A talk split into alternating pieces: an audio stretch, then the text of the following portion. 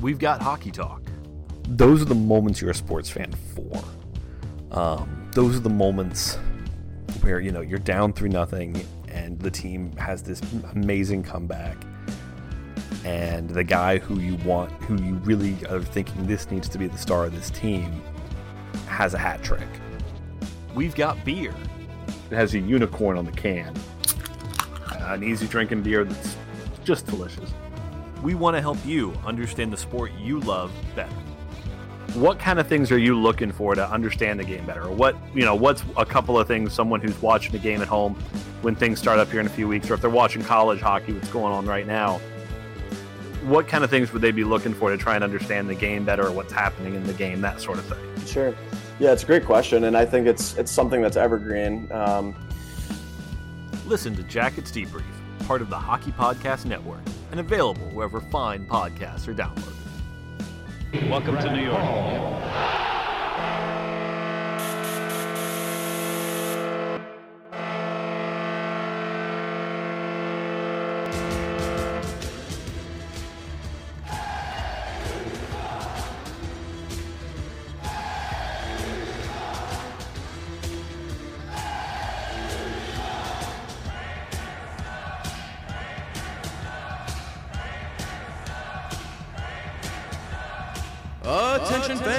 This is the Devil's State of Mind podcast, brought to you by the Hockey Podcast Network.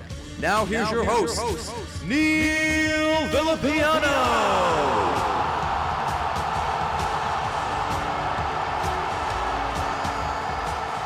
Woo! What is going on, Devils fans? It is once again your host, Neil Villapiano, and welcome back to another edition of the Devil's State of Mind podcast here on the Hockey Podcast Network, the best place to get the most up-to-date news about your New Jersey Devils. As always, thank you guys so very much for taking some time out of your day to check this episode out. We do greatly, greatly appreciate it. We always have, you know, big news to talk about, you know, some really cool ideas that come up every now and then. We have news about the Devils. We have great content. We also have tremendous special guests. And today is certainly not an exception, as today we had on another special guest, a first-time guest here on the Devil's State of Mind podcast. He is a soccer and tennis writer for the Vavel U S A, and he also is a writer for the Montreal Canadiens and the Vegas Golden Knights on the Puck Authority website. So just like Jersey Joe, he's actually a friend of Jersey Joe, and it was a pleasure to welcome on Elias Laradi to the Devil's State of Mind podcast. We discussed both the Canadiens and the Vegas Golden Knights situations going into this upcoming season. We also talked about, again, some of the more up-to-date latest news about the start time of the upcoming two thousand twenty-one N H L season. So I hope you guys are ready for this one. This was a great interview. And again, thank you very much to Elias for coming on to speak with us for a little while. We do greatly, greatly appreciate it. So sit back, relax, and enjoy this one-on-one interview with Puck Authority's own Elias Laradi. All right, Devils fans, and also hockey fans, because I know there's a lot of uh, hockey fans in general that listen to this podcast. We have another special guest for you today. That's right. You know, here in season two, we're getting, it seems like we're getting a new guest every single week, and that, and that's important, especially when we're still waiting for the N H L season to not only start, but actually be determined when it's actually going to start. But today we have somebody who is, you know, a first time on here on the Devil's State of Mind podcast. And it is a man who covers both the Montreal Canadiens and the Vegas Golden Knights. And to be honest with you, there is some news that kind of, uh, I guess you would say not rumors, but something that was brought up in discussion via Devil's World about, you know, involvement with Montreal and or Vegas. And we'll, we'll get into that, obviously. But it is a pleasure to welcome on Elias Laradi. Elias, welcome to the Devil's State of Mind podcast. How are you doing today, my friend? I'm doing great. How about yourself? I'm doing well. I'm excited to have you on. I'm sure I'm sure our listeners are very excited to uh, to hear what you have to say. And uh, again, thank you so much for coming on today. We really do appreciate it.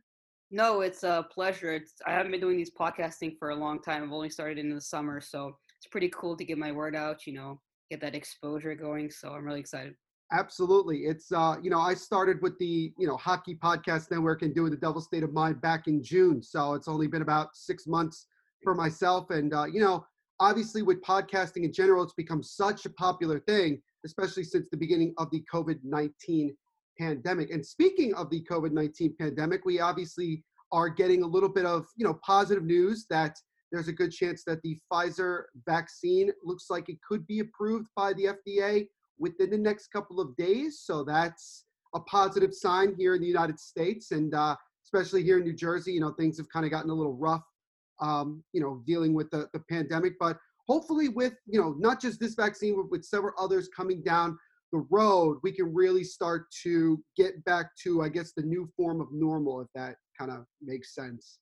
So that should be fun. But uh, but Elias, let's let's jump right into it. So like I mentioned before, you cover both the Montreal Canadiens and the Vegas Golden Knights. And I kind of wanted to talk to you about their offseason and what the expectations are for their teams, as also just some rumors, more particularly with Vegas really than, than Montreal. But I, I wanted to get your take on that. And we'll also discuss the latest news that we have gotten from the N H L about the start date. So let's, as I always say, let's drop the puck and let's start talking about the Habs, or the Montreal Canadiens, in case people didn't know that that was their nickname. But let's start with this.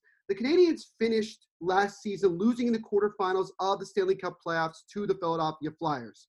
My first question to you, Elias, is this. Were you surprised how, I guess you would say, how far and how successful the Canadiens were in the twenty fourteen playoff? I mean, honestly, last year was was up and down. They had a really good start. Then they got to trade deadline, and Bergevin needed to make a decision. You know, um, do we sell? Do we buy? Do we make a push? And Montreal, unfortunately, they had gone through two eight-game losing streaks, which didn't help them at all.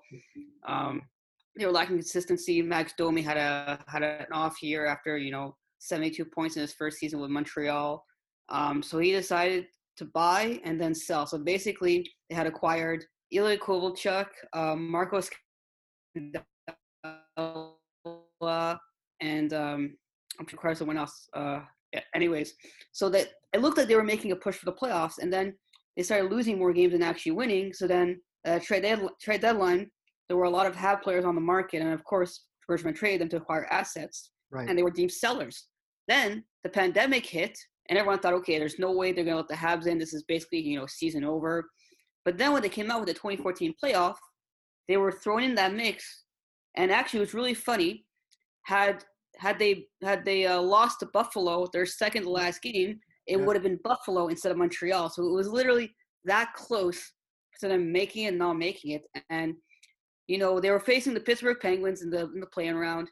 No one thought they were going to win. Everyone thought, okay, this is going to be Pittsburgh in three. You have Sidney Crosby, you have Evgeny Malkin, right. you have Matt Murray, you know. But I have to admit, like, I, I covered the training camp, you know, the second training camp that happened. And mm-hmm. me too, I was a little bit hesitant. You know, I, I had spoken with Steve Mears, who does the play-by-play for the Pittsburgh right. Penguins, just to get some little insight what to expect. And, you know, everyone thought this was going to be, like I said, one-way traffic. And like everyone expected, it was a shock. Like no right. one saw this coming, but it's a proven record. If you give Carey Price time to rest and he's fully healthy, he is the most dangerous goaltender in the world.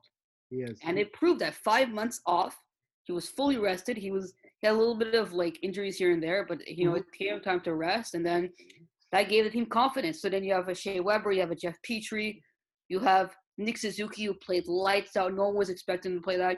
He had Jesperi Kotkaniemi chipping in. You know, he's always been up and down. And people always say, oh, well, maybe they shouldn't have taken him at three. Maybe right. they should have taken Brady or, you know, someone else. So, you know, it was it was good. They got past the round. They beat Pittsburgh. And then they were playing the hottest team before the before the pandemic and after the pandemic, because right. the Flyers had won three games going into that of the round robin. Mm-hmm. Plus, they had won their previous ten before the pandemic, so everyone thought they were hot. You know, they were playing Carter Hart, which was basically a twenty-one-year-old version of, of Carey Price. So, in my opinion, it was always an up-and-down series. You know, unfortunately, we had our coach who had to leave because of a, of a health issue. Right. So, we throw in Kirk Muller, and surprisingly, you know, they end up – first game back, they end up beating them five nothing, but the lack of Montreal is consistency. They need to have consistent scores throughout their group, and I feel just Montreal didn't have that.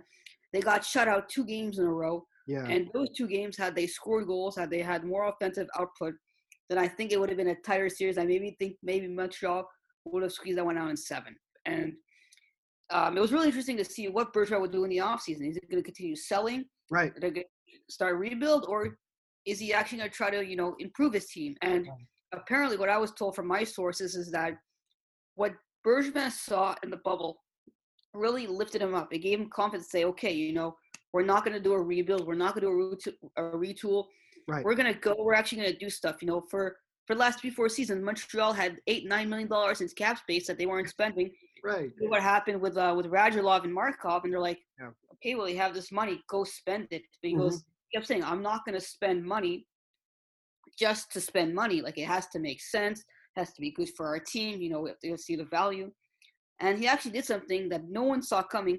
He actually got players that were, that filled holes in Montreal's lineup. Right. Trading trading a Domi who had probably two bad seasons for Josh Anderson. Now, Josh Anderson, everyone is skeptical because he had one game. Yeah, uh, you know, he had a rough twenty nineteen twenty twenty season. There, he had a separate, uh, separated shoulder. Right. Everyone's wondering, how's the shoulder? How's because a lot of injuries. Right. The player, even if they come back, they're never at the same. So mm-hmm. again, Bergevin again is taking a gamble on Anderson, but I feel like it might be a positive one. And then you add Tyler Toffoli, yeah, who, who I watched because I, I covered Vegas. So when I saw Vegas against Vancouver, I saw him a lot. And I think he's going to be good for a second or third line. He's going to help Suzuki. He's going to help Kotkaniemi. Yeah. And then finally, for years, I've been saying Montreal needs a backup goalie to give Carey Price some rest. You had Keith Kincaid, the former New Jersey Devil, for a little while. And I and I said to a bunch of people, I said, I feel like Canadian fans are going to really not like him after a couple of games. They're really going to get annoyed with him. It was weird. I, when Kincaid was in New Jersey, I liked him because he was actually good. He brought them to the playoffs. They lost, I think, one in the first round. He was okay. Still, he, was, he was okay. I mean, it, you know, he got hot at the right time, and as a result, exactly. they made the playoffs. But once they got in the playoffs and took on Tampa, he just went back to being, you know, the Kincaid that I had seen before. And, and so that was, you know, I knew that was only, like, going to be for – a little bit. I didn't. I, I didn't have as much confidence as other people did in Keith Kincaid, but that's my opinion. Yeah. So because they they said that Carey Price, you know, sometimes he needs three to four days off. You know, he's getting older. Yeah. You know, so finally Jake Allen comes in as our backup. Now, I think this is going to be really solidified because if we're looking actually at a condensed schedule due to due to the COVID pandemic, there's going to be a lot of back to backs. Yeah, Allen's playing at least twenty, twenty-five games, and it gives you that confidence because Jake Allen in Saint Louis last year was was was amazing. Like, yeah. he, he played a half the game. Unfortunately, you know, I think Banting had that sophomore slump that we always talk about. So that's another good move. Um, Joel Edmondson, you know, shore up that defense. It was really good. You know, with, with Kulak and Ouellette, I mean, they were trying their best. Kulak really was playing well. Ouellette was sort of iffy. Mete sort of dropped his level a bit. But really, that's that's I mean, it gives confidence, especially in the fact that we might be playing an all-Canadian division. You know, it, it could be I Montreal is right. you know, maybe factored to be in that top three, top four of that division. Yeah. So um, so obviously, I'll, I'll try to catch up to you because I, I wrote down a bunch of stuff that I wanted to get your opinion on. You kind of you kind of did, but yeah, when I, when I look at the Canadiens, you know, it's it's funny that you mentioned about you know Buffalo almost got in. It's funny. Had the Devils won their last game against the Pittsburgh Penguins, they actually would have jumped both of those teams and been the last team that got in. So it, it was funny how when we saw, like, what were the requirements and saw that the Devils were, like, a point away, it was like, it sucks, but at the same time, it kind of worked out for us because it gave the team time to, you know, find a G, you know, really hire a G M, get a head coach, and and build the team the way that um, Tom Fitzgerald wants to build them. But yeah, I mean, I thought that, you know, I personally felt that if Carey Price was given an opportunity to play in a five-game series, I think he had the advantage. And I think the Penguins knew that. I think they knew that they were going to have a tough time against Carey Price. I don't think they were necessarily worried about the rest of the team as much. But once you saw guys like Nick Suzuki, Kotkaniemi, and other guys like that stepping up, I think that's where just kind of you had that oh no moment, like Pittsburgh is in is in bad is in a lot of trouble. And as a result, the Canadiens won, and I think that that was that was great. And you know, obviously, being a Devils fan and covering the Devils, it would have been nice to see the Canadiens not only win, but also to knock out the Flyers. That would have kind of, you know, really made my whole year. And, you know, Kirk Muller, being a former New Jersey Devil, taking over for Claude Julien, another former New Jersey Devil head coach. Uh, you know, I had a little bit of, you know, I was a little bit of a fan, you could say, of the Habs, because I wanted to see them go very far, especially being the twenty-fourth team out of the twenty-four teams that got into the bubble. But they couldn't, uh, they couldn't finish, you know, finish that job. But still, I think they finished the year on a high note. I was a little bit surprised by the Max Domi trade, but once I heard about what was the reasoning behind it and everything, I think it made a lot of sense. And Josh Anderson, here's the thing.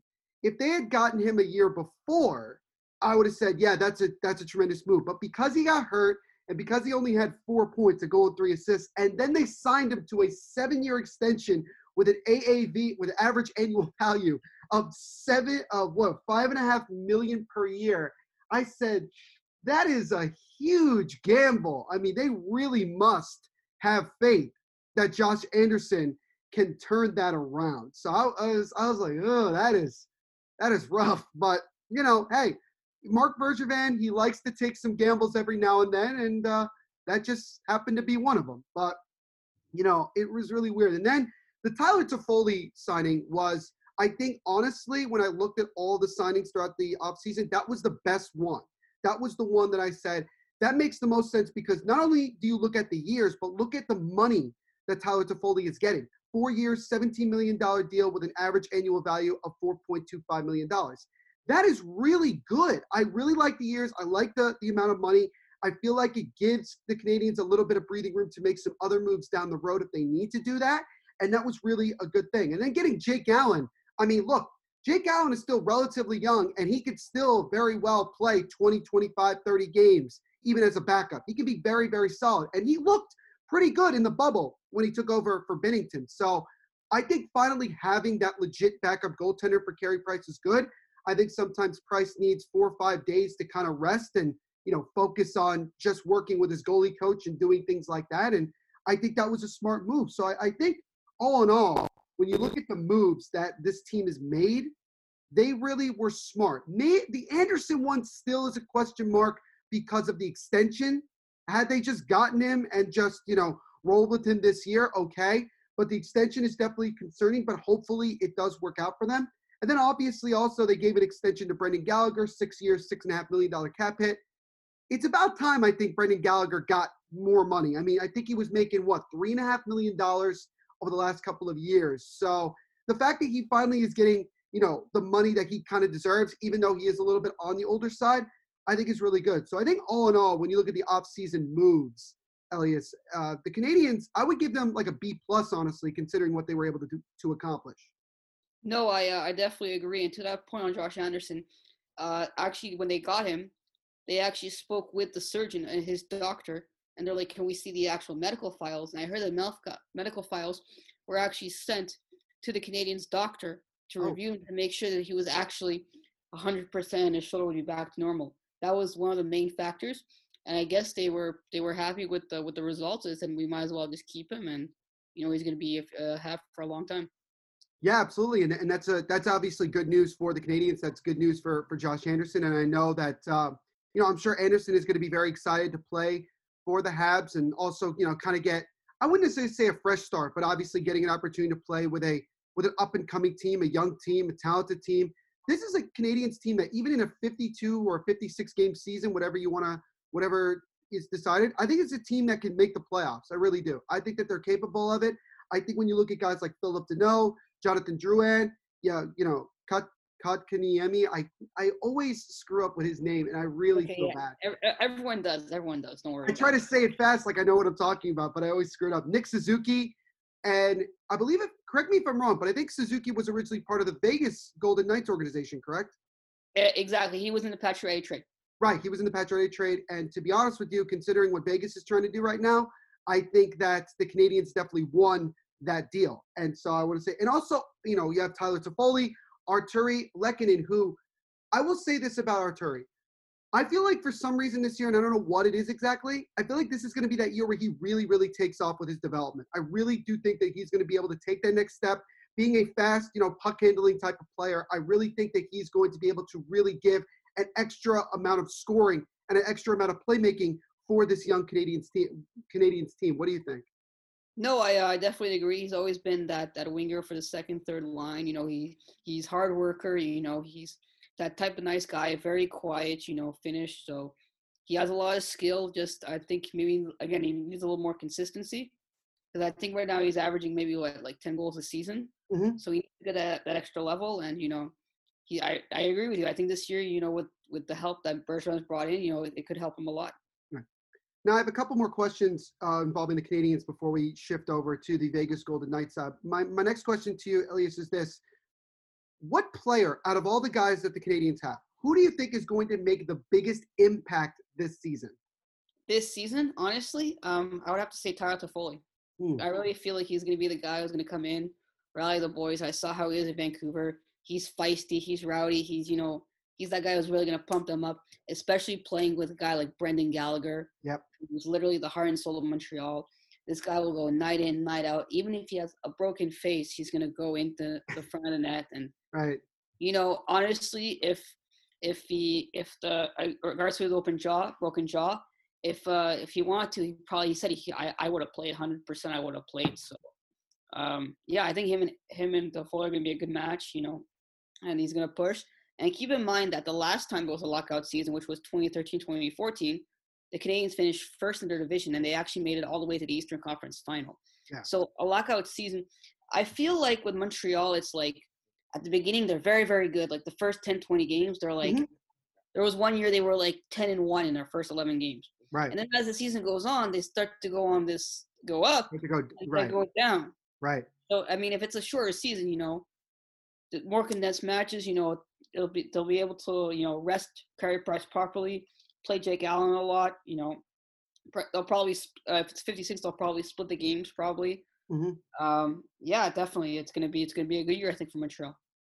Yeah, I think this should be a, a year where they kind of take that next step towards being a team that can eventually be a consistent playoff contender, and then also eventually and hopefully a, a Stanley Cup contender. Because, you know, look, again, it's it's been a long time since it was. Uh, What nineteen ninety, nineteen ninety-three. So uh, I think the I think the Canadian fans are getting pretty uh, annoyed that they haven't been back at least to the Stanley Cup Finals. But I think the way Marc Bergevin has done things, especially this year, realizing that, you know, you have this cap space, you might as well take advantage of it, especially when there is opportunity to make your team better. I think he finally did that, and and I could speak about that from the Devils' perspective, because if you look at the last several years with Ray Shero being the general manager. We always have had a lot of cap space, usually some of the most cap space in the National Hockey League, and we haven't really used it. And I'm not saying that we completely used it this year because, you know, we still have about thirteen, fourteen million dollars in cap space. But the fact that we still were able to use some of it to acquire some good talent and uh, to help out fill some, you know, needs on the bottom six and also in the defense is really good. And, you know, look, I understand from a fan's perspective, everybody wants to see your team spend the cap when you have it. When you have a lot of money, you want to see your team spend it. The reality is sometimes is that teams just don't want to make it because it may not be a right fit for them, or they're waiting for a bigger player to be available, you know, and things like that. I remember, I think it was last year when the Patrick Laine rumors first started coming out about, you know, he didn't want to play in Winnipeg anymore. The Jets were trying to move him.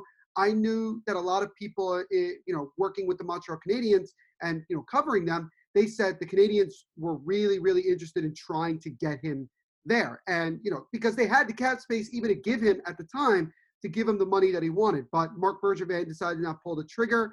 I think it kind of worked out for them. But that's kind of an example of what I'm saying, where sometimes teams don't, you know, even though they, you know, you would think as a fan they should make the move, they may not make the move for a bunch of reasons that are not reported and not put out into, um, you know, into the uh, world. So, you know, it, it it was still a very good, you know, offseason for Marc Bergevin. I think that he's going to ride with this team. I don't expect him to make any moves either before the season starts or when it gets going, but it all could just depend on where things go, you know, as the season actually starts and everything. I'm not totally sure, and Elias, you can tell me if, if you know, but I'm not sure if they're actually going to have a trade deadline this year because of the fact it's only a fifty-two, fifty-six game season. Am I correct on that? Um, to be honest, uh, I actually, I was just listening to Insider Trading on T S N. Um, they didn't really speak about it, but they said that every trade's going to have access. It was actually a very uh, big uh, question brought up. Due to the fact that the Canada-U S border is closed, right? What happens if a player from the American side gets traded to a team in Canada? Right. And they said, listen, all trades are open. You know, if it, it's a business, it's a market. If a Canadian team wants to get a, a player from the U S team, the U S player will have to come, will have to follow quarantine regulations, whatever they are. Mm-hmm. So they'll just make it that much difficult. But that seems to be the hurdle. But uh, no, like I, I, I think all trades are going to be open for sure. Yeah, I did see an article written by The Score here in the United States that mentioned that. You know, Pierre Lebrun did mention that as well. And, you know, that'll be an interesting, you know, dilemma to see if any team actually feels confident. Uh, now, if teams in the United States or teams in Canada are making trades with each other, that's not that's not as difficult. But if an American team is making a trade with a Canadian team, that will be really intriguing to see how that whole process goes down. I know that the G M of the Pittsburgh Penguins, Jim Rutherford, said that he's probably not going to be as aggressive as he usually is, because of that whole restriction, because of all that with the quarantine. So that'll be really interesting. But I guess my, my final question to you about the Montreal Canadiens, Elias, is simply this. Where do you personally see the Canadiens finishing this season? Um, in an all-Canadian division, I would see them honestly in the, in the top four. Okay. So you definitely see them as a playoff team. Exactly. I think all right. They will make the playoffs. And I have this feeling, like I said, you know, lockout season, less games, more time for Carey to rest. Um, they can go. They can go far. I feel. How far, I don't know, but I'm pretty sure they will make the playoffs, and you know, maybe they'll win a round or two. Well, I you know I always say this when I uh, when I do my broadcasting for the Jersey Shore Whalers junior hockey team that I I uh, work for. I always say hockey is such a magical, unpredictable sport, and you really don't know what's going to happen. Um, you know, you could put down bets. You could be like, oh, I'm I'm pretty sure of this, but at the end of the day, because it's so unpredictable, you never really know what's going to happen. And this year in particular, I, I don't think anybody could could say with definitive certainty that uh, that something could happen. So we'll we'll see. But let's shift over from the Habs and let's focus on the Vegas Golden Knights. Now, the Golden Knights have had an interesting offseason, and it's not done because they still have to do some stuff to be uh, cap-friendly, I guess you would want to call it that. But let's let's start with this. The Golden Knights finished last season in, I don't know if people want to say it's embarrassing, because some, I know some Golden Knights fans say they were kind of embarrassed that they lost in the conference finals to a Dallas Stars team that they felt were, they were much better than. And Vegas not only lost, but they got outplayed a lot in that conference finals. Now, I don't know if that had to do with how they played against the Vancouver Canucks in the series before, and they used up all their energy, so when they got to the conference finals, they just weren't, you know, locked in, or because of the fact that Dallas brought in their defensemen as like extra forwards, that it was just hard to defend. But whatever you want to say, Vegas once again was not able to make it back to the Stanley Cup finals. But, you know, you got to give them credit for the fact that they've been this competitive and this close to winning a Stanley Cup after just three seasons of being in the National Hockey League. And then I think you, you know, that, that's a really impressive job by their ownership. And then you go into this offseason where I think Vegas fans would say, we are trying to find the last missing piece to what we hope is a Stanley Cup puzzle. We have talent on the forwards. We have, you know, solid defensemen. We have two really good goaltenders. Now we got to figure out what exactly are we missing. And I think what they were looking for is that number one defenseman.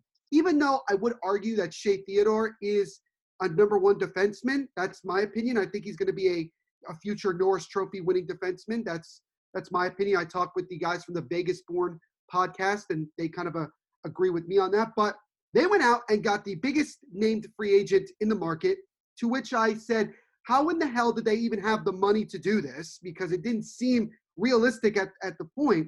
But they went out and signed defenseman Alex Pietrangelo to a seven-year, sixty-one point six million dollars contract, which was a holy crap type of situation. So my first question to you, Elias, is did you did one did you think that the Vegas Golden Knights had a legitimate shot originally to get Alex Pietrangelo? And number two, what was your reaction when they actually were able to sign him?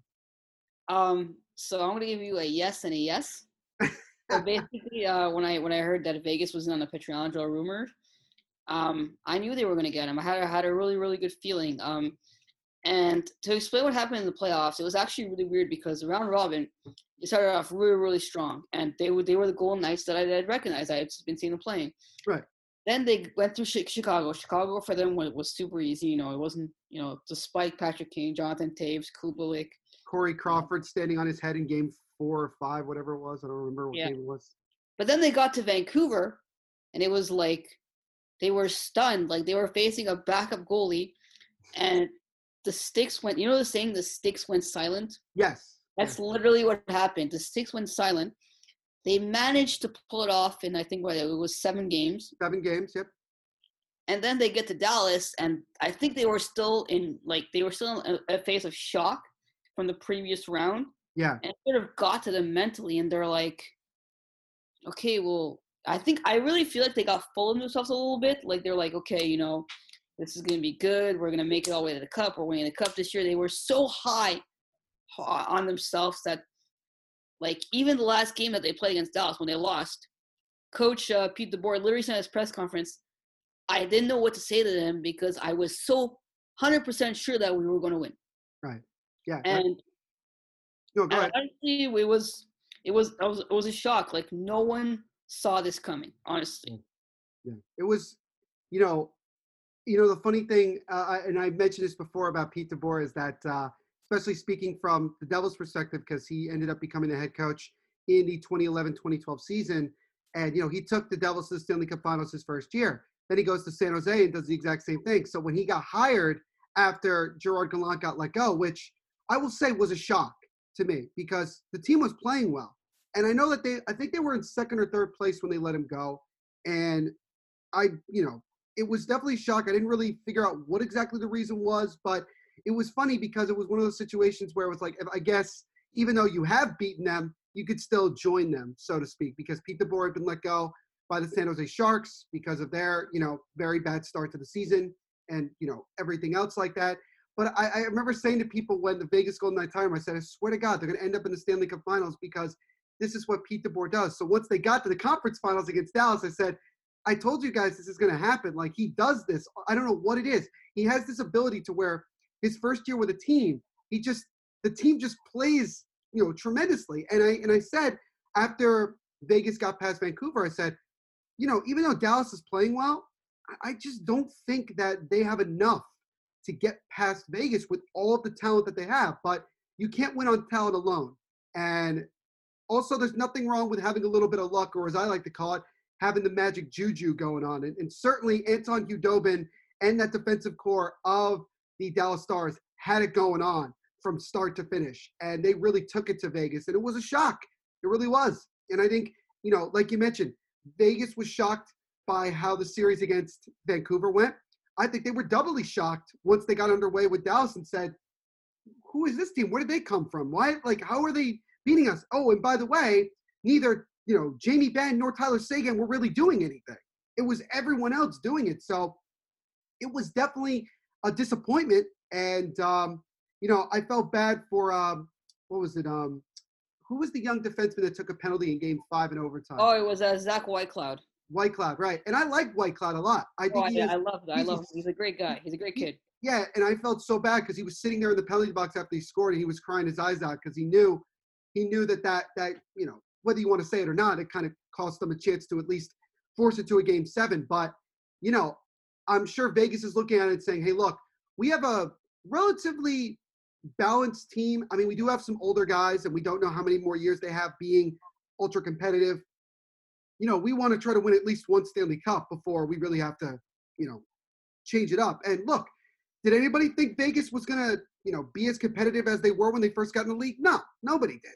And everybody thought they were going to, you know, they were going to trade off everybody at the deadline their first year, but they were so good. It was like, you know, we, we can't do anything about it. So their kind of first, their their first rebuild is still yet to happen. Um, it will eventually happen. I don't know when. I can't predict the future. But they definitely got the biggest prize, like we mentioned, Alex Pietrangelo. And uh, I, I can, you know, you, you said with, with very with very much confidence that you believe that Pietrangelo was definitely going to be a Vegas Golden Knight. Yeah, for sure, one hundred percent. And, um, yeah, I felt bad for Whitecloud, too. You know, they were up two nothing in that game. And they let him get back in, and, you know, for some reason I felt that when they tied, I, I, I just had this, this sick feeling in my stomach, like, like, we're in trouble. Like, something's going to happen here that's, like, it's not going to go well. So, yeah. uh, again, but, uh, again, like, this year, you know, they have another chance to go to, to go do it again. Um, I don't know how many times they, they can do it, you know, in their window. So, it'll be interesting to see, especially what happens with uh, the division that they're in.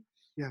Um, honestly, I think probably, I heard it's one of the weaker divisions because you have the three teams in California, mm-hmm. Arizona, and then you have um, – trying to think who else they would have in that division. Well, I know that I know that Dallas is originally in that division, but I did hear that they they want out of that. Yeah, division. They want to move them to the Central. They want to move them, and they want to move Minnesota, I think, to the yeah. West, which I think is suicidal in my opinion. I agree, because if you look at the geographic map, imagine if Minnesota has to go to Vegas like makes, more, than, more than five times. It's a it makes no sense to me. Like, I get it. I mean, I get why Dallas is complaining, but at the same time, it's like, you know, hey, this is not going to be a permanent thing. This is going to be a, you know, most likely it's going to be a one-year thing. And you know what? I'm a Devils fan. You think I'm happy that we have to play Boston and, you know, Pittsburgh and Washington and, you know, everyone else in that damn – we have, we're playing in the hardest division, and we have no say in anything. The only thing that we could do is play in the Central Division, and I don't want to play in that. So, you know, when people are saying, oh, I don't want to play in this division or that, it's like, dude, tough, you know, tough, you know what? You know, like, don't, like, stop complaining. It's one season. It's fifty-some-odd games. It's hockey. Anything can happen. I agree with that statement one hundred percent, and uh, it's going to be a tough year for a lot of teams. Um, you know, but as if staying on Vegas, you know, I think they have a, a good chance of contending for the Cup this year. They got two solid goaltenders. I don't know if they'll keep both of them. Uh, there was a little bit of controversy, but right. uh, because the other problem with Vegas is that with the Pietrangelo deal, they're over the cap, so they have to trade Nate Schmidt. But they still need to shed. They still need to shed like seven, eight million dollars. And uh, rumor-wise, you know, a couple days ago we heard about Pat, Max Pacioretty, and everyone was like, "Wait, the guy scored thirty-two goals last year, and you're mm-hmm. gonna trade him?" Trade him, yeah. It doesn't make sense. And then actually got it got so high up that Bill Foley actually yesterday released a statement saying we are not looking at trading Max Pacioretty. So no. now so now we're looking at possibly Jordan Marchessault or like, like you know, someone because because for now ten percent over the cap, but the night before the season they have to be cap compliant. So right. it's gonna it's gonna be tough to see who, who else they have to uh, get rid of. Yeah, and I was actually going to bring it up. Uh, obviously, with this signing of Pietrangelo, they had to make, you know, they've had to make a bunch of moves. They they traded Nate Schmidt. They traded uh, Paul Stastny back to the Winnipeg Jets. Yeah, and me. They're still about how many? How much money are they over the cap at the moment? I think it's another seven. Another seven million dollars. So obviously, that's a lot. And then yeah. they, you know, the the the reports that I'm hearing about players that could be on the trading block are Marc-Andre Fleury, Jonathan Marchessault, and Max Pacioretty. And even though Foley did come out and say we're not trading him, you may not have a choice. You may you may not have a choice in the matter. It might be a situation where I don't know. I don't. I don't know. Out of those three guys, Pacioretty's making the most amount of money, but he might be the one that has to go and might have the most interest from other teams. He is thirty. What he's thirty-two years of age. So you know, teams might not be willing to take up that entire salary. They you know Vegas might have to do something where. They'd have to take up half of one of these guys' salaries just to make it possible. But, you know, it's going to be really interesting. And, look, because of the fact, again, we're trying to figure out when the N H L season starts, and we'll get into that news in just a minute, you know, Vegas has to make a move soon. They can't, you know, keep, continue to let this let this go. And I know there's a lot of frustration within the Vegas Golden Knights locker room about the fact that they've heard a bunch of these guys on the trading block, and they're not happy about it. So – you kind of worry if you're a Vegas fan saying, you know, with management kind of doing this stuff and making it public that they're trying to do it, is that going to ruin chemistry? Because chemistry is such an important thing in hockey and, and everything like that. You know, I, I wonder. And I, and I remember I shared one of the articles that came out about Pacioretty, and I had asked, you know, my Devils fans if they had, if if you thought it made sense to go after somebody, since we're one of the few teams in the N H L that would have the space to get him if we wanted to get him. And Um, pretty much everybody said, unless Vegas wants to take up fifty percent of that contract, then no. Because, again, it's a lot of money for a thirty-two-year-old, even though he had a thirty-plus goal season, and the Devils really only have one thirty-goal scorer at the moment, and that's Kyle Palmieri. So think about this situation. a rumor that uh, a, a day after the rumors swirled were were coming up, someone actually put out a post. What if Max Pacioretty goes back to Montreal? That was another one I heard, and I think you know honestly, I think if Marc Bergevin got a deal that he liked, I think he would pull the trigger on that. What about you? I mean, the way you, the way you, you treated him and the way how things finished in Montreal, I don't know if he wants to go back to that that that type of environment again. You know, I heard there were some particular issues with Pacioretty before he left. There was apparently a rift between him and Subban, and uh, you know, and it's tough. And again, he's he's not cheap. So I mean, like right now, Montreal is like right up. They're like we're not over the cap. They're like right at the cap. So it'd be it's difficult to make a deal. You know. So, uh, yeah. I mean, it, it'd be interesting if he came back. I mean, he says he's always loved his time in Montreal. He loved the people in Montreal. You know, fans loved him. So it'd be interesting to see. But honestly, I really think Vegas, me personally, if I was Vegas, I'd be looking at other options to, to shed cap space because this guy's like your second, third scorer, like yeah. behind Mark Stone. So yeah, it'd be, it'd be really like a, we'd be losing offense to get rid of him. Yeah, and, you know, it's, it it would be very difficult for them to, you know, find a way to replace a guy like Pacioretty because even though he is in his early thirties, he's still producing very well. And, yeah, he was he was hurt, um, you know, last year, and everybody's kind of wondering if this is kind of the beginning of where he starts to get on the decline. And, you know, we'll see what happens when the season starts, whether he's playing for Vegas or someone else. Um, I personally said that I think out of those three guys, Pacioretty might unfortunately be the one that gets moved because of the contract, because of the value. Um, but I think the, the guy out of these three that definitely, I think in my opinion, is not being moved is Marc-Andre Fleury. Because I just think that Vegas looks at it and says, we have two legit number one goaltenders. We have, you know, Robin Leonard, who is, you know, we we just gave him a big amount of money and, you know, a good contract. And we have Fleury, who Fleury wants to stay here. He doesn't want to necessarily leave. His agent is frustrated that, you know, Fleury has gotten less and less playing time, especially in the bubble. But, you know, it's going to be a really interesting next couple of weeks to see what Vegas ends up doing to kind of get cap compliant. And I think for teams like the Devils, you know, and some others that have cap space, they're probably looking at that and monitoring that situation and seeing if there is a move that they can make to try to help out that team. Because you look at, I mean, the Devils went and they helped out Toronto's situation by acquiring Andreas Janssen from Toronto in exchange for Joey Anderson, and that helped, you know, with their con- with their money situation. But it's going to be really intriguing, especially with the cap staying where it is and teams losing money because of COVID and not having fans. And it's going to be really wild over the next couple of weeks. Uh, I-, I don't know if, if you would agree with that. No, I would definitely agree. It's going to be interesting to see what happens, you know. Me honestly, like like you, I can't predict the future. I can't predict what's going to happen. But I'll be sixty. What what Vegas does, if it's Marshall, so if it's Fleury, if it's Pacioretty. But I agree with you, Fleury. I'd rather have two starting number ones than you know lose lose one of your forwards because again, in a condensed season, Leonard's going to play half, Fleury's going to play half. They're yeah. going to basically do what Boston did last year with um with Tuukka Rask and Yarrow Halak. Yep. So uh, it'd be interesting, honestly. Without a doubt. So so now let's shift to the, the last uh, thing we were going to talk about, and that is the N H L season update. So I talked about this a couple times on the podcast, and once again, we're relatively in the same place that I had, that, you know, I last left off. And so again, as of right now, the N H L and N H L P A are still looking at a January thirteenth start date. Now, what does that mean for the seven teams that didn't make the playoffs? Well, if we end up getting an official start date of January thirteenth, from what I'm hearing, the training camps for those seven teams would start, I believe, on December thirty-first. And then the other twenty-four teams would start on, what, January third, I believe? Like a couple days later? I'm not quite Three sure. days. They would have an extra, instead of a week, they would have three days.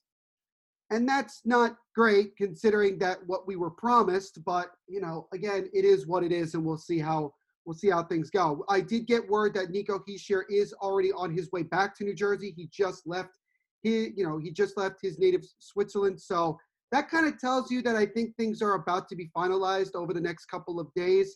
Um, you know, I thought maybe by now we would have already known, um, but I guess uh, we're still stuck on it. But at least we got past the financial situation, which we didn't really get past it. I think they just decided that we're just going to keep what we had because it, we're wasting too much time. But, um, yeah, and then obviously a fifty-two or fifty-six game season. I would prefer fifty-six, you know, just more games. And, uh, one thing that Pierre Lebrun from Sportsnet actually tweeted out earlier this morning Uh, he said that some changes are looking to be made, as we had just talked about before, with the division realignment. You know, teams like the Dallas Stars, Minnesota Wild. I think there's a couple other teams also that are talking about the fact that they want to move to a different division. So, Elias, you know, is there anything that you're hearing that, you know, could that, that shows signs that maybe we're getting closer to an, an official announcement? I mean, they are working at this point. I've been hearing that they've been working day and night to get this done ASAP. And I actually have an interesting story for you. Go ahead. So, so um, I heard about the scenario that they were arguing about the uh, the escrow and, and the salary deferral. So actually, I said to my, I called my editor. I said, I want to write a piece on this. He goes, okay. So I wrote, literally the title of the piece is, the N H L needs to honor its agreement with the players. Mm-hmm. I wrote a piece. I had Pierre Lebrun and Frank Saravalli contribute, collaborate with me on it.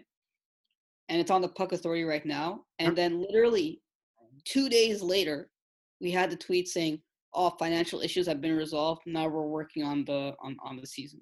There you go. So I think I find that's pretty ironic that two days after I wrote a piece about it, they actually resolved and they actually decided to honor their agreement. So so we have you to thank for finally getting that resolved. So we appreciate that, that you were able to get the N H L to get their head out of their you-know-whats and, and finally get that going, because that was really frustrating when it came out reportedly that the N H L was trying to get, you know, increase escrow, you know, increase the deferral money. And it was like, you know, are we really going to be like Major League Baseball this past year, where we're really just going to try to screw over the players as much as possible? And from what I heard, speaking with some of my sources, is that, you know, a lot of the owners were actually upset with Gary Bettman that he was trying to do this, that he was slowing down the process of getting a deal done, and because of the financial situation, and that they wanted Gary Bettman to just be like, look, just take what we already have and let's move on here, because we're trying to get something going. And with also the fact that there is a vaccine on the way, and who knows, maybe March, April timeframe, we could maybe have fans. I, I don't know. You know, the, the, the N H L wants to get something done. And also the fact that there's a new T V deal that's going to have to happen. And whether that's with N B C again, or possibly E S P N, like we're hearing, it, you know, whatever the case. Just the fact that they got past that massive hurdle is a breath of fresh air. And, and again, there's still so many things that they have to get figured out. Now, one thing that I heard, and I actually found this out via Instagram and also just from some sources, uh, the Instagram was actually the Vegas Golden Knights coverage, or V G K coverage on Instagram. They said that they were hearing that a couple of cities were being considered for bubbles, you know, to play two, three games like Major League Baseball does. And one of them was Vegas, and another actually was New Jersey, because the Devils, unlike a lot of the teams, have their practice arena connected to the arena. So if, you know, for any Devils fan listening, obviously, you've been to Prudential Center. And for those of you that don't know, this is what it is. At the Prudential Center in Newark, we have the arena, and right next to it, which is basically connected to it, you have to walk, you know, you just walk down the stairs and you're there, is the practice arena where, you know, we had the Metropolitan Riveters of the National Women's Hockey League play there for a while. A lot of the, you know, youth teams play there, and, you know, things like that. So a lot of people are saying New Jersey would be a good place, because you could have two arenas. You could have the, you know, the main arena, and then you could also have the practice arena, which is also N H L regulated. So, you know, what are your thoughts on possibly having some of these bubbles where teams could play two, three, four games in maybe a week? No, I think it's a it's a good idea. And uh, to that point, I was listening to Insider Trading, and uh, they said, you know, maybe for like the first ten, twenty games of the season, they're talking at a hybrid a hybrid bubble, but the team's the team's preferences is to start the the, the season in all thirty-one arenas. And I've actually I've been to Prudential Center as well, so I, I'm very familiar with uh, with the practice arena and the arena in Newark, so that as well. Awesome, yeah. I mean, like, you know, again, not every team has that has opportunity. I mean, you look at a team like the Rangers, they're They don't even, they're not, you know, they play at Madison Square Garden, but their practice arena, I think, is out in, um, I think it's definitely out in the open uh, in New York. I think, I forgot where exactly it is. I don't, I think it's right near Connecticut. I could be wrong about that, but it's pretty far away considering uh, the circumstances. Same thing with the New York Islanders, just talking about local teams. Um, you know, I don't know what the situation is in Vegas. I have no idea if uh, So Vegas plays at T-Mobile. Yep. And uh, they have City National, which is actually in a neighborhood called Henderson. Okay. And I put it there because that's actually the neighborhood where the where the, the players live. It's called Henderson. And that's probably like twenty, thirty minutes From yep. from, from the Strip, exactly. Okay. I know because I've I've been to Vegas many a time, so uh, awesome. I'm very familiar. Also, I'll give you another example, Montreal, because I'm actually in Montreal and I'm from Montreal. And uh, our practice, our our Bell Center is downtown, mm-hmm. but our practice facility is, again, twenty, thirty minutes in a neighborhood called Brossard. Okay. So we have the Bell Complex, and then we have the Bell Center, and those oh. are probably like twenty, thirty minutes apart. So when the Canadiens practice or anything, they do it um, in in uh, Brossard, and then when they play games, it's at the Bell Center in Montreal. There you go. So again, this is why, you know, the N H L is very open to basically any idea that makes sense. Now, we did also hear, and I'm sure, Elias, you did hear this, about there were seven or eight teams that were thinking about playing outdoors.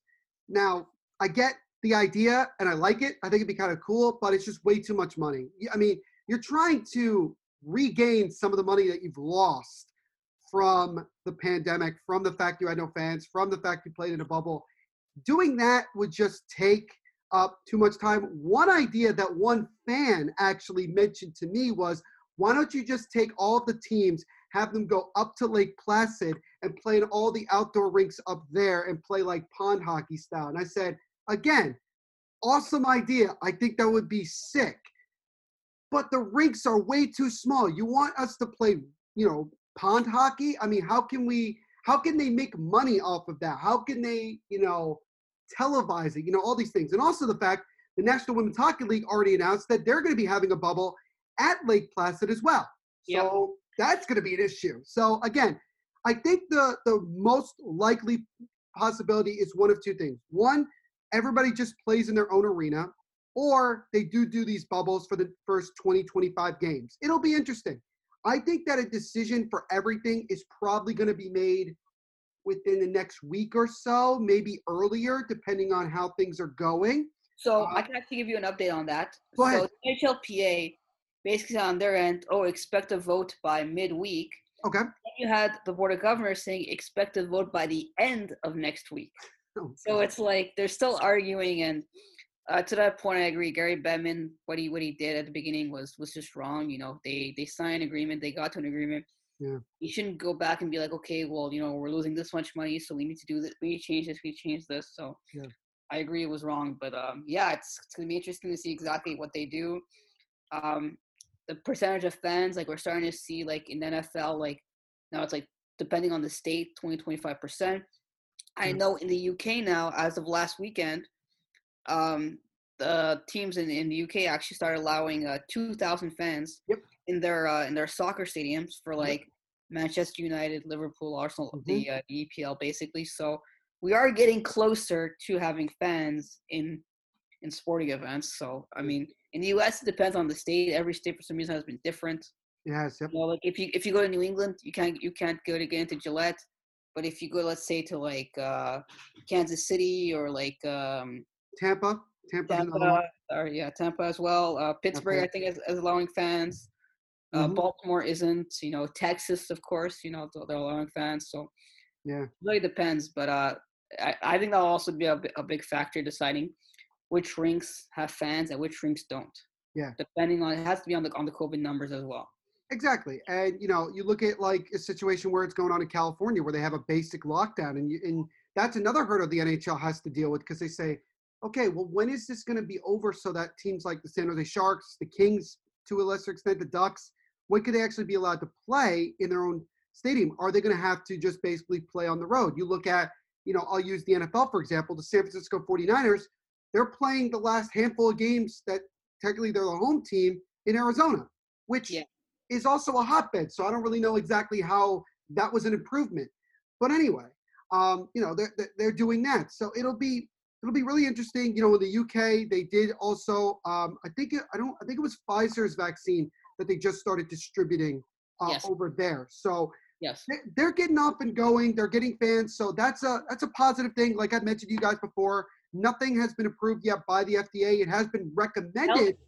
Health, Health but, Canada. Officially approved the Pfizer vaccine yesterday. Okay. So next week, there's going to be fourteen vaccination hubs across Canada. Yep. They're going to start vaccinating people as of next week.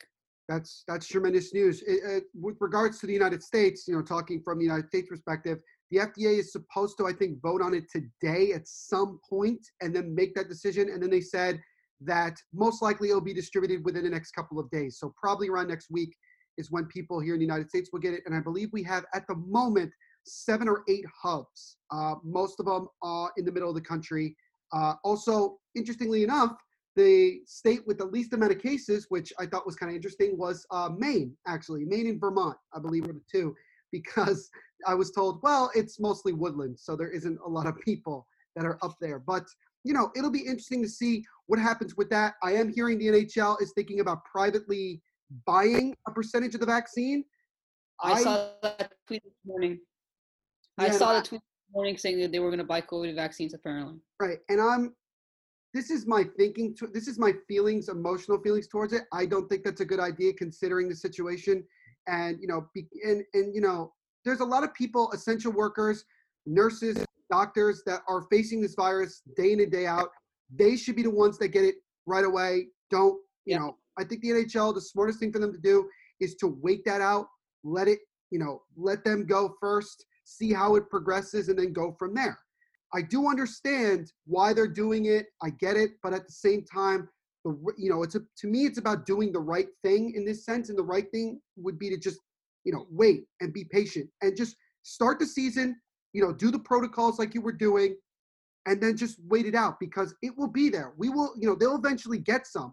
Everybody will eventually get it. It won't be like that, but it'll eventually come to everybody at some point. So I think the N H L should stay patient. I think buying a certain percentage is really going to look bad on the N H L, considering how much backlash, you know, sports teams got for getting COVID testing over a lot of other people. So I think no, I um I I definitely agree with that. Like, if you have to test them for COVID, test them for COVID.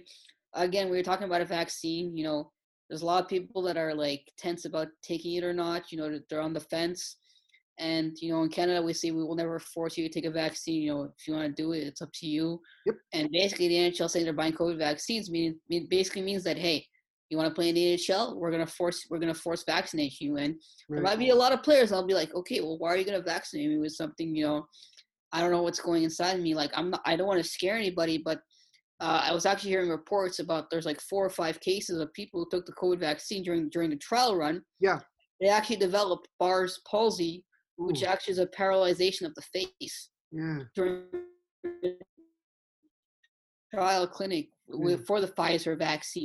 So, you know, it's, it, it, there's a lot of people that, that are going to be scared to take and see, you know, what's going to happen. You know, if, you know, it's yeah. going to be, it's going to be tough to decide. But me personally, I would never force someone to take the vaccine unless, you know, depending on the situation, but I would never actually force someone to do it. If they want to do it, it's their right. It's yeah. their, their rule. You, you know, we're, we we don't live in a dictatorship where we be like, okay, you get the virus, you have to take it. You know, it's right. You want it, you get it. You know, depending on situation. If you're older, if you're younger, if you're in bad shape, if you're healthy, if you're not healthy. You know, it all yeah. depends on those those factors. I agree with you one hundred percent on that. You know, again, I, I'm the same way. I would never force somebody to do something that they didn't want to do. You know, we live in a world where you have the right and you have choices to make, and and. you have the right to make the choices that you feel comfortable with. Um, you know, I'll speak from my own personal standpoint. You know, I, unless the, you know, side effects were beyond, like, you know, if they were like what you, what you just said in the testing and things like that, that would probably be the only reason why I would be hesitant to take it. But I think other than that, if it, if it really is going to help us, you know, lower the cases and really try to get things under control, I'm willing to do that. Cause it's not about, and I'll speak this for myself, and at least you can speak for yourself if you'd like. Yeah, I course. would say that I would do it more to protect everyone else around me than it would be to necessarily protect myself. Because again, at the end of the day, it's about being selfless. It's about not only worrying about yourself, but worrying about your family, worrying about your loved ones, worrying about your friends, people you interact with on a day-to-day basis. It's all, it's all those things, because, you know, we're trying to flatten the curve. We're trying to stop the, you know, you know, people from getting it, from people dying from it and things like that, having complications. It's we're, we're trying to get that stuff settled here. And, you know, with hearing a vaccine, it's a positive thing. You also understandably could have some skepticism to it. You know, we're hearing some other vaccines are going to be in the works over the next couple of months.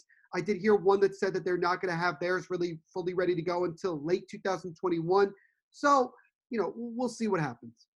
No, I definitely agree. And on my standpoint, me personally speaking, my situation, I'm someone who's very healthy. who has a very strong immune system. Like, my dad calls me bionic. Like, I, I me honestly, like, I haven't had a flu or I haven't got sick, like, in, like, a very, very, very long time. Impressive. So, I mean, me personally, I wouldn't, I wouldn't take it because, like, I'm in good shape and I'm healthy. But if it was in regards to others, like, protecting others, for sure, one hundred percent I would do it. Yep. Um, another factor I want to bring in, I want to bring up very interesting is that um, now the fact that the vaccine's coming up, because during the pandemic, because I, I actually, I traveled a lot. I spent the last two months traveling in Europe, and every country had a rule, whether you needed a negative P C R test, whether you didn't need a negative P C R test, yeah. whether you need to quarantine, whether you did not need to quarantine. So now with a vaccine out, um, airlines might be coming up with regulations, whereas, okay, you want to travel, you have to, you have to, you have to give us proof of vaccination. Right. And the first airline to do that was actually uh, Qantas, which is an mm-hmm. Australian one. Okay. So basically they're saying, if you want to go to Australia, you, you need to be vaccinated, basically. So that's another move that the airlines might make. And then right. people who want to travel, they're going to be like, okay, well, I have no choice. Like, I have to get on a plane. You have to go to a different country, you know. Yeah.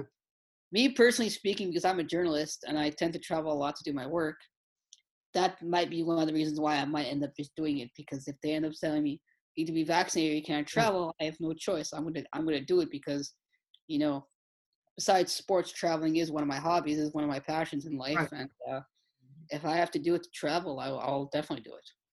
Yeah, I'm with you. And uh, I also tell people, hey, look, man, I mean, you know, the one the one good thing with flying is that recently prices have been kind of low. So, I mean, it can't really hurt to do it. And I could see airlines deciding to do that because they don't want to be liable at the end of the day. They don't want to be, you know, criticized for, oh, how could you, you know, let somebody who had COVID, and it's like, you know, hey, look, if we're getting these, if we're forcing people to get vac- vaccinated, you know, in order for them to travel, you know, it's kind of a good thing at the end of the day, especially if they don't have any symptoms, you know, if they get, you know, I'm not, look, I'm not saying everybody's going to get symptoms from the vaccine. I, you know, there is, is there that possibility? Absolutely. But there's some good possibility also that some people could, you know, you know, get it and nothing happens, you know, they're, they're fine, you know, and that's a, that's another good thing. But again, you know, it'll be really intriguing over the next, not just couple of months, but certainly over the next couple of weeks to see how things progress, you know, you know, once people start actually getting it, how things start to, you know, transpire and go from there. And, uh, you know, hopefully try to be an optimist, optimist myself. Hopefully, you know, we really start, you know, getting things improved uh, as we move along. So. No, I definitely agree with that one hundred percent.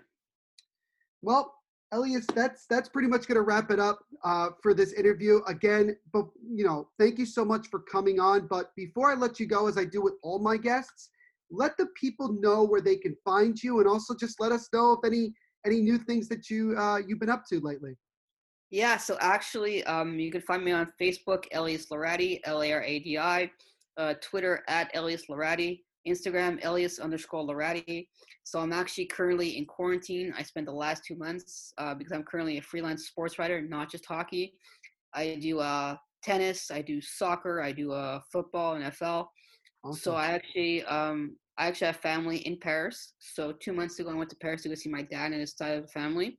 And I actually got to cover, I don't know if you follow tennis or not, I covered the, the French Open, mm. Roland Garros. I did two tennis tournaments, one in Cologne, one in uh, Sofia in Bulgaria. I spent uh, three days in Ukraine for UEFA Champions League.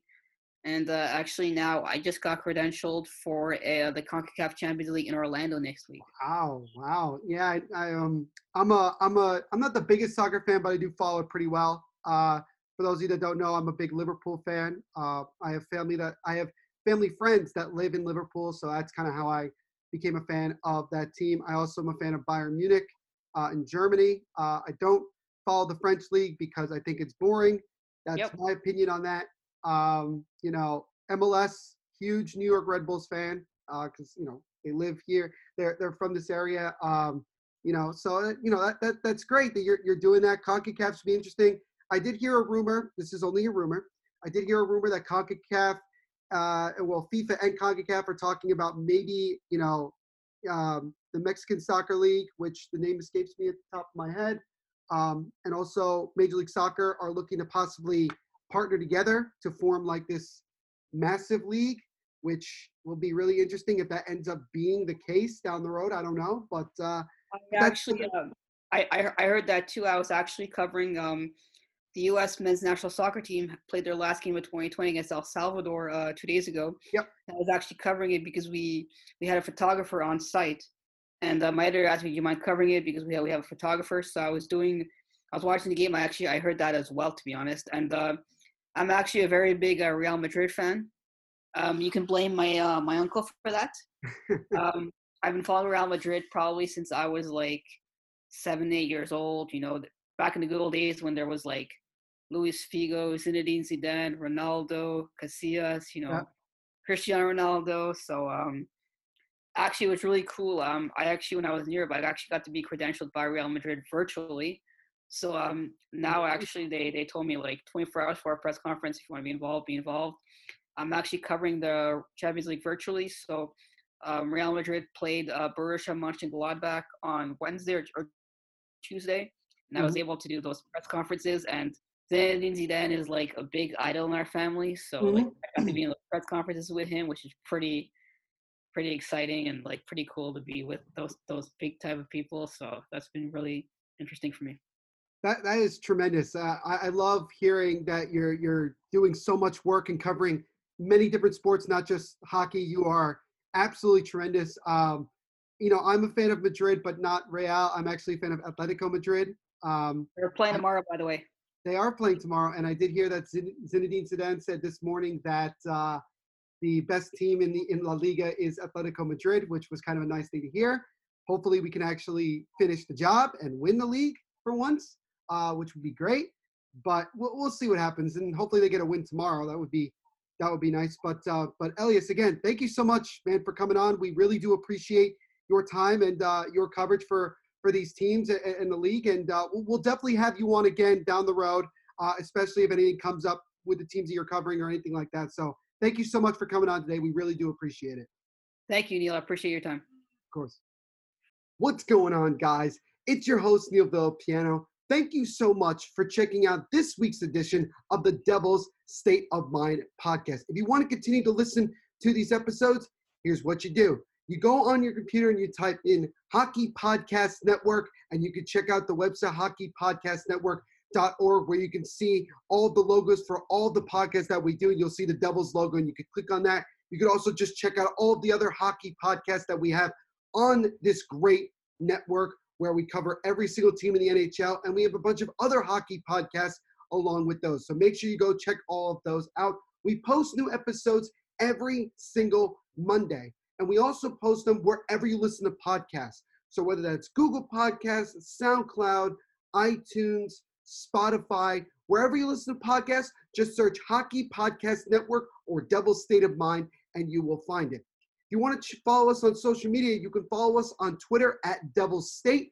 on Instagram at Devil's State of Mind, and also on Facebook at Devil's State of Mind. On all of those, I will post when the new episodes are up, as well as just interactions with you guys, the fans, as we talk about our team, the New Jersey Devils. And also in the bio of all of those social medias, we have a link to the Devil's State of Mind website, where there you can just check out all the episodes and go directly to where we have them. You can bookmark it so you can just keep it and make it very easy for you. So please go check those out as well. Again, new episodes of the podcast every single Monday.